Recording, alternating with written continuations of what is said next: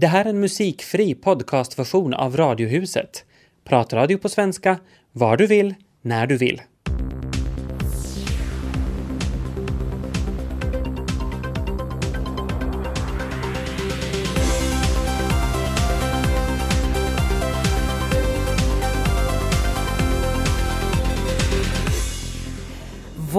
Man köpa, byta eller sälja bostad nu när alla varnar för att vi går mot ekonomiskt dåliga tider? Vår studiogäst har många års erfarenhet av fastighetsförmedling. Och hur mycket depp och stress ska man behöva stå ut med bara för att det är lite snärjigt med julen och allt? Bland annat det i Radiohuset med Tobias Larsson. Och Tina Grönros, välkomna med!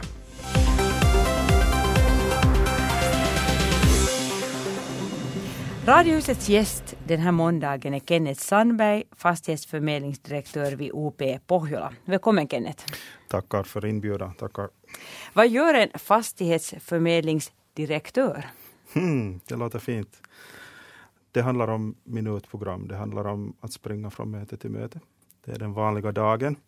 Men eh, stora linjedragningar är kanske mina frågor, strategifrågor, årsplaner, utvecklingsplaner samarbetsplaner med bankerna, försäkringsförsäljningen, marknadsföring i stora drag. Hur ser kontoren ut? Hur ser förmedlarna ut? Hur ser den yttre habitus som man säger? Kvalitetskrav, skolningsfrågor. Sen är jag representant i de här centralorganisationerna, branschorganisationerna.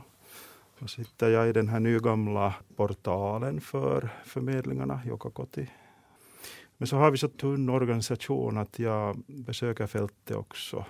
Nästan varje vecka är jag ute och träffar folk, sparrar vdarna, sparrar förmedlarna och så vidare. Här i ett nötskal. Och jag som just tänkte fråga, hur långt bort från det här praktiska arbetet, fastighetsförmedlingen, har du egentligen kommit?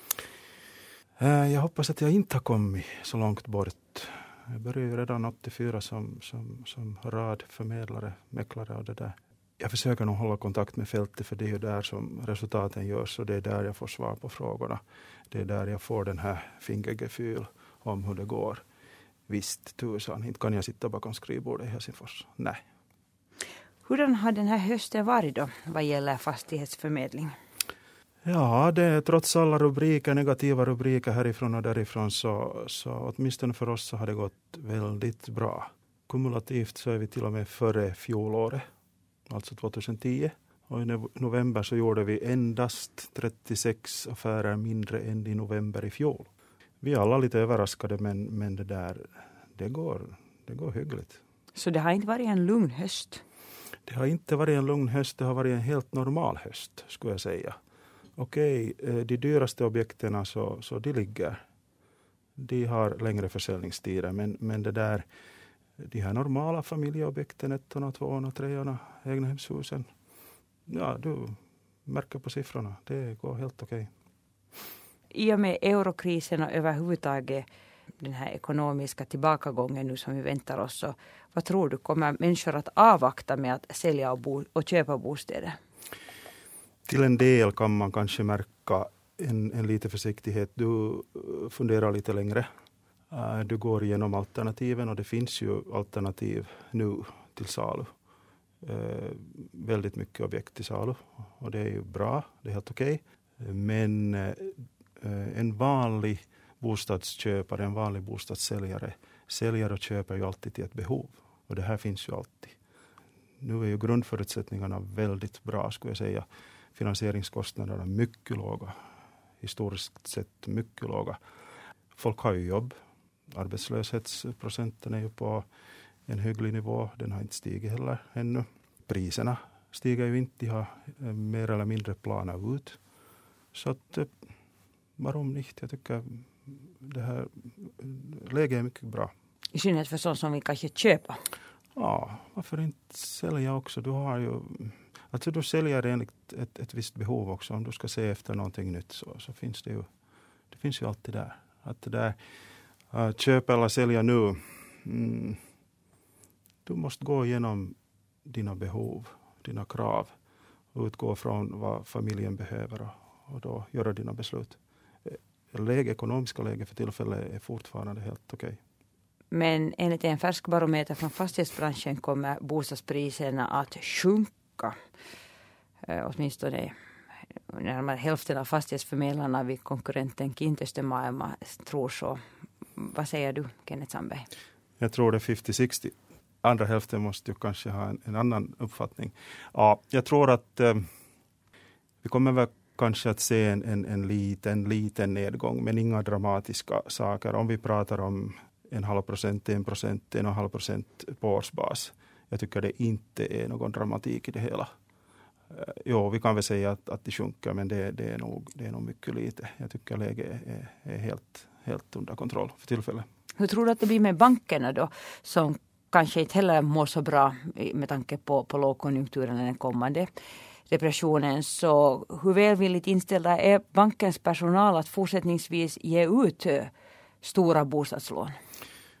Vi kan läsa ur statistiken att Eh, de här största bostadslånen, de stora summorna, de har, de har minskat i antalet och också till euro, euromängden. Och det där lån för bostadsändamål så får du nog idag ganska, eller mycket enkelt. Om du har ditt, ditt, din egen ekonomiskick och, och det här. Eh, man går ganska eller man går mycket noggrant igenom eh, personernas förmåga att betala tillbaka. Och så här. Och här är ju faktiskt grundförutsättningarna helt okej, okay, så där är nog inga problem för tillfället. Hur stor är risken att folk åter en gång blir med två bostäder eller hus, således dubbla Mm, bostadslån? Eh, den är nog mycket liten för tillfället. Om vi tänker på, på den förra stora depressionen på 90-talet så egentligen så var det väl inte bostadssidan som, som, som var syndabocken eller som blev emellan. Eh, företagare hade ju sina, sin, sin företagsverksamhet pantsatt i bostäder och hus. Jo, men i grund och botten så var det, var det inte där problemen låg. Det var nog mer på företagssidan. Nu har du Kenneth Sandberg ansvar för hela landet och fastighetsförmedlingen vid OP Pohjola. Då. Mm, jag har ju märkt att det fortsättningsvis är stora skillnader i bostadspris eh, beroende på var någonstans man köper i landet. Vad kan det bero på? stämmer mycket väl. Här är väl sto, två stora grejer vi kan, vi kan urskilja. För det första Helsingforsregionen uh, som alltid har, har, har, har sprungit iväg, uh, springer fortfarande. Uh, glappet mellan, mellan landsorten och uh, Helsingforsregionen så blir allt större. Sen har vi de här tillväxtorterna Jyväskylä, Uleåborg, Vasa till en del har det väldigt bra ställt. Åbo naturligtvis. Lahti är på kommande på nytt. Sen har vi den här grejen inom, inom en stad, inom en, en liten stad som Ekenäs, inom, inom en liten by, inom Helsingfors. Där fortfarande läget, läget, läget är avgörande. Tyvärr. Om vi tänker på bostäderna i, i aktiehus så borde man ju beakta i allt större grad hur hur har man lyckats med reparationerna i huset? Hur har man underhållit huset? Vilken klass har vi på, på disponentskapet? Och så vidare. Och så vidare, och så vidare. Eh, hur långt har man kommit i energiplaneringen? Så vidare. Men de här frågorna är, de är nog nu först på kommande. Man kan se en liten, liten utveckling i det här, men, men den är nog inte tillräckligt skarp ännu. Så fortsättningsvis är det havsutsikten från balkongen som, som gäller? Vid torget, ja, där bussarna går. Precis. Hur har sådana program som Kiinteistökuningatar Kaisa inverkat på fastighetshandeln och, och branschen överlag? Uh, summa summarum tror jag att, att programmet inte har inverkat så farligt mycket. Det ger ju en viss bild av, av fastighetsförmedlingen men, men om jag tänker på vår egen organisation och vår egen kedja så uh, om vi lyckas så tror jag mer att vi tar en öl eller en långker och inte en, en champagne. Uh, och eh, det här programmet har ju väldigt långt gått in på, på Kajsas kanske personlighet, hennes familjeliv. Och katter? Ja, jag, jag har faktiskt nog inte sett så många avsnitt så jag, jag kan inte säga. Men, men det där, inte tror jag nog heller att det har gjort någon stor skada för branschen. Uh, det visar ju hur hektiskt det är och hur, hur brådis det är om man rusar hit och dit och sådär. Jo, uh, kanske helt okej. Okay. Det kommer ju vissa kommentarer härifrån och därifrån, men, men det där, man ska ta allt med en, en, en nypa salt. Mm, ja, hur är det att vara fastighetsförmedlare? Kommer du ännu ihåg hur det är att eh, springa på visningar, att sälja bostäder? Visst kommer jag ihåg det och, och, och det här. Jag, tyck, jag har ju alltid tyckt om att, att jobba med folk. Mm, kunderna idag så, så vet ju nog vad de vill och det, så ska det vara. Det är helt okej. Okay. Det finns eh, lätta kunder, det finns eh, mindre lätta kunder och så vidare men det är nog ett intressant jobb för att ingen dag är sig lik. Tack ska du ha, fastighetsförmedlingsdirektör Kenneth Sandberg. Tack ska du ha. God jul. Gott nytt år till alla.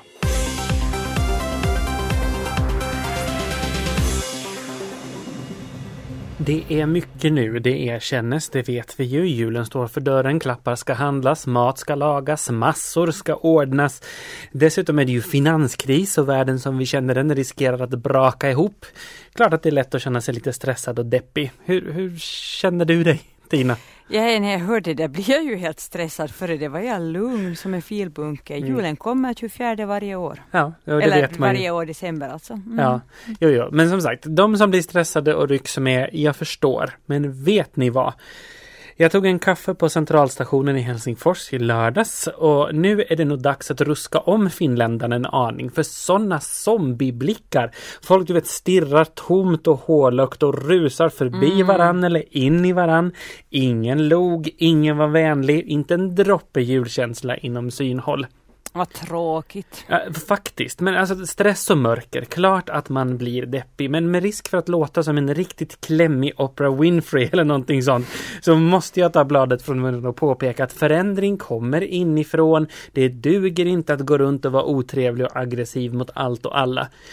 För så tungt vilar inte världen på allas axlar att det skulle behöva se ut så här. Jag vägrar att tro att Finland är befolkat av så otroligt nedstämda människor som det såg ut i lördags. Jag måste ju säga för att lite bli jag också att, att jag menar om man nu hatar sitt liv så ska man komma ihåg att det finns faktiskt en hel del människor i, på jordklotet som skulle ha som högsta lottovinst att få leva just ditt liv.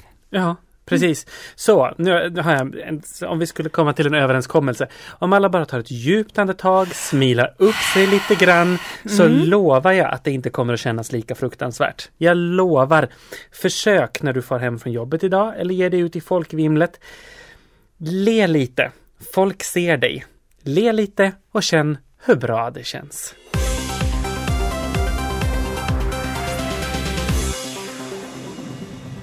Den som söker sådana här positiva nyheter, du vet sådana som, eh, som de kommersiella kanalerna gärna avslutar sina nyhetssändningar med. Du vet att man ska liksom hitta det där skojiga som har hänt. Liksom, något som kan ge lite guldkant på tillvaron. Så att vi alla kan le. Ja, så att vi alla kan le. Uh, de bör undvika KCNA idag, alltså Nordkoreas officiella nyhetsbyrå. För där, där är det ledsna miner på längden och tvären efter att landets uppburne ledare Kim Jong-Il hastigt och oväntat har avlidit. Kim Jong-Il var på turné runt landet för att inspektera och uppmuntra landets blomstrande industri då han avled till följd av långvarig stress och utmattning, allt enligt nyhetstelegrammen på den koreanska nyhetsbyråns webbplats. På nätet kan man skåda det här tv-sända offentliggörandet av ledarens frånfälle. Och det, det är helt surrealistiskt. Jag rekommenderar att ni letar reda på det här klippet för det är liksom där liksom sjunger hallåan ut sin stora sorg över den älskade landsfadern. Um, när hans far avled meddelade samma nyhetsbyrå att landets alla fåglar grät. Det nämner de ingenting om just nu, men, men jag rekommenderar ett besök på deras webbplats. För ingenting påminner oss hur, om hur mycket vi vill ha fri press och fria medier som när man läser ett par nyhetstelegram från en riktigt strikt diktatur, som Nordkorea.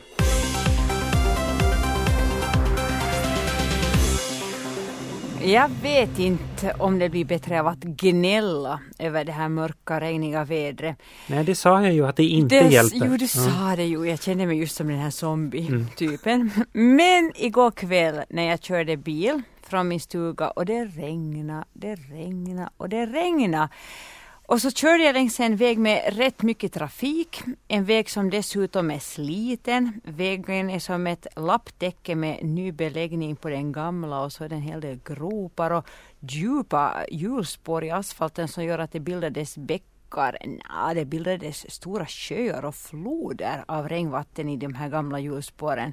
Och så all den här mötande trafiken med bländande ljus och som omöjliggjorde att jag eh, kunde parera de här bäckarna, floderna.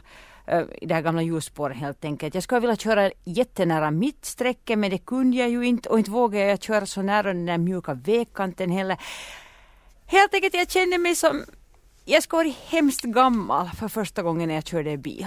Mm, jag kan ju inget säga, jag menar trogna lyssnare känner ju till hur pass väl jag kör bil, jag kör ju inte så det här är väl kanske en av orsakerna till att jag låter bli. Ja men du kanske sitter istället på, på den här platsen som man sitter rädd och följer med istället när, Mm, men jag när, har när lovat gamla mig själv. kör mitt på vägen. Jag har lovat mig själv att inte anmärka på hur andra kör bil så länge jag inte upplever att jag svävar i livsfara. Mm, mm.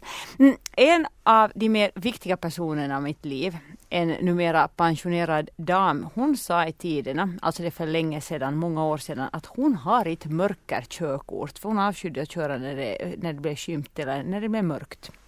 Så kände jag det igår kväll och, och jag har ju ingen större längtan efter snö heller, gnäll, gnäll, gnäll.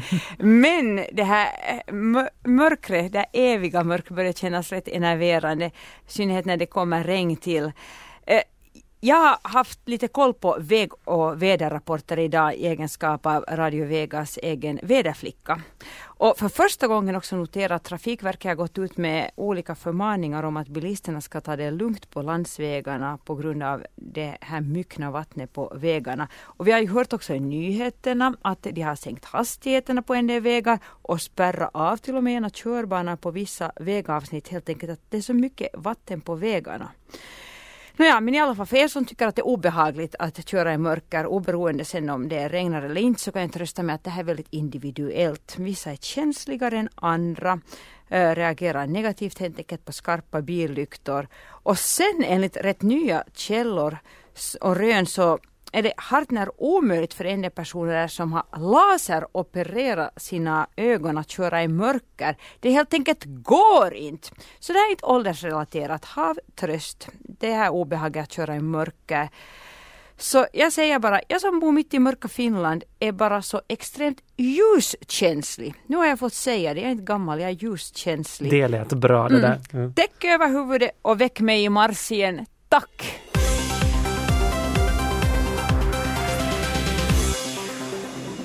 Vi i Norden har ju till världens mest jämställda, även om sådär lönesättning och fördelning av ansvarsfyllda poster fortfarande är lite sned, så är män och kvinnor ganska jämnstarka här. Och så trodde vi väl kanske att det skulle förbli, men det är inte så säkert. Åtminstone blev forskarna förvånade för lite sedan då man genomförde en stor attitydundersökning i norska gymnasieskolor. Och där du, var tredje som svarat tycker att det är självklart att mannen är familjens överhuvud och den som i slutändan bestämmer.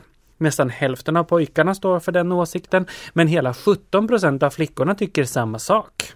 Det är pappa som bestämmer. Och deras framtida man då som ska ha sista ordet gentemot dem. Vidare tycker många pojkar och flickor att beslut är mer trovärdiga och tillförlitliga om det är en man som har fattat dem. Dessutom tycker var femte norsk gymnasiepojke att om det är brist på jobb så ska män ha förtur till de jobb som finns eftersom de behöver dem bättre. Fast där håller väldigt få flickor med i och för sig. Men vad tycker du om den här inställningen Tina? Hmm. Eftersom jag tycker, också för egna barns del, att man inte ska skylla på vare sig dagis eller skola vad gäller uppfostran och attityder bland barn så blir jag nästan rädd för hur Norge fortfarande lever på 50-talet. Ja. Alltså de norska forskarna verkar ju instämma med dig. De är helt förundrade. De säger att tidigare har man kunnat se en ganska tydlig politisk uppdelning i attityden. Att de som har röstat till vänster har varit för ökad jämställdhet och de med hjärtat till höger lite mindre så. Men den skillnaden har nästan försvunnit helt. Nu är den här riktigt stora skillnaden mellan män och kvinnor istället.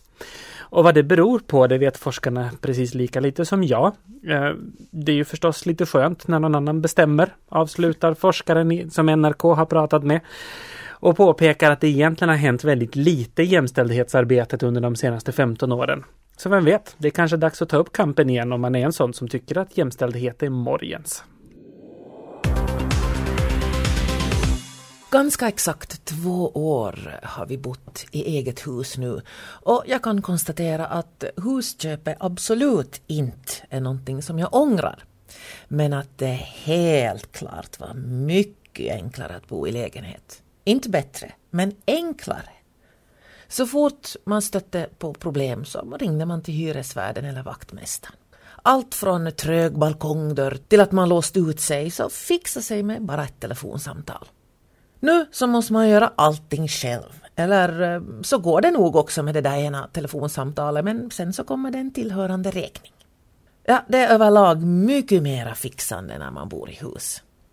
En grej som man slipper när man bor i lägenhet det är utejulbelysning. Men nu när vi bor i hus, då ska det ju vara utejulgran på gården. Förra julen så struntade vi i det men eftersom sonen ville ha en i år så skaffade vi en. Och det var inte så svårt. Det var nästan lika enkelt som att ringa vaktmästaren för den granen så trollade svärmor och svärfar fram ur skogen. Abrakadabra bara så stod den där på vår gård. Tät och vacker. Och jag tänkte yes! Snart är vi som alla andra husägare på landet och har en utejulgran. Vi med! Det var flera veckor sedan och där står den nu och lutar ostadigt åt ena sidan och när vinden byter riktning så lutar den åt andra sidan. Och någon belysning det har den inte riktigt. Ännu i alla fall. Ibland så går jag dit och retar upp den. Så hålls den rak medan jag håller i den och sen så faller den åt sidan igen. Jag är tydligen där så ofta att grannarna har börjat säga åt varandra att ja, se nu, nu är Filippa där vid julgranen igen. Fick jag höra förra veckan. Ja, lätt för dem som sedan flera veckor har en utejulgran som hålls att stå rak och fin och som är full med belysning som är jämnt fördelad dessutom. Ja, på tal om belysningen ja. Ni som vi ju är då på det här med utejulgran så hade vi ju såklart ingen belysningsserie då för en utejulgran. Så det skaffade vi då äntligen häromdagen efter att granen då stått på gården ett par veckor. Men sen när vi skulle lägga i den så var den ju allt för kort. Och då insåg vi att vi måste ha en serie till. Nå, det har nu inte riktigt blivit av att skaffa. Så vi har nu en utejulgran som likt en flagga vänder sig dit vinden vänder och som bara har belysning på de nedersta kvistarna. Men vi hinner väl. Ännu är det många dagar kvar till julafton. Och det brukar ju vara rea på julbelysning och sånt dagarna före julafton. Jag heter Filippa Sundlin och jag önskar mig en vaktmästare i julklapp.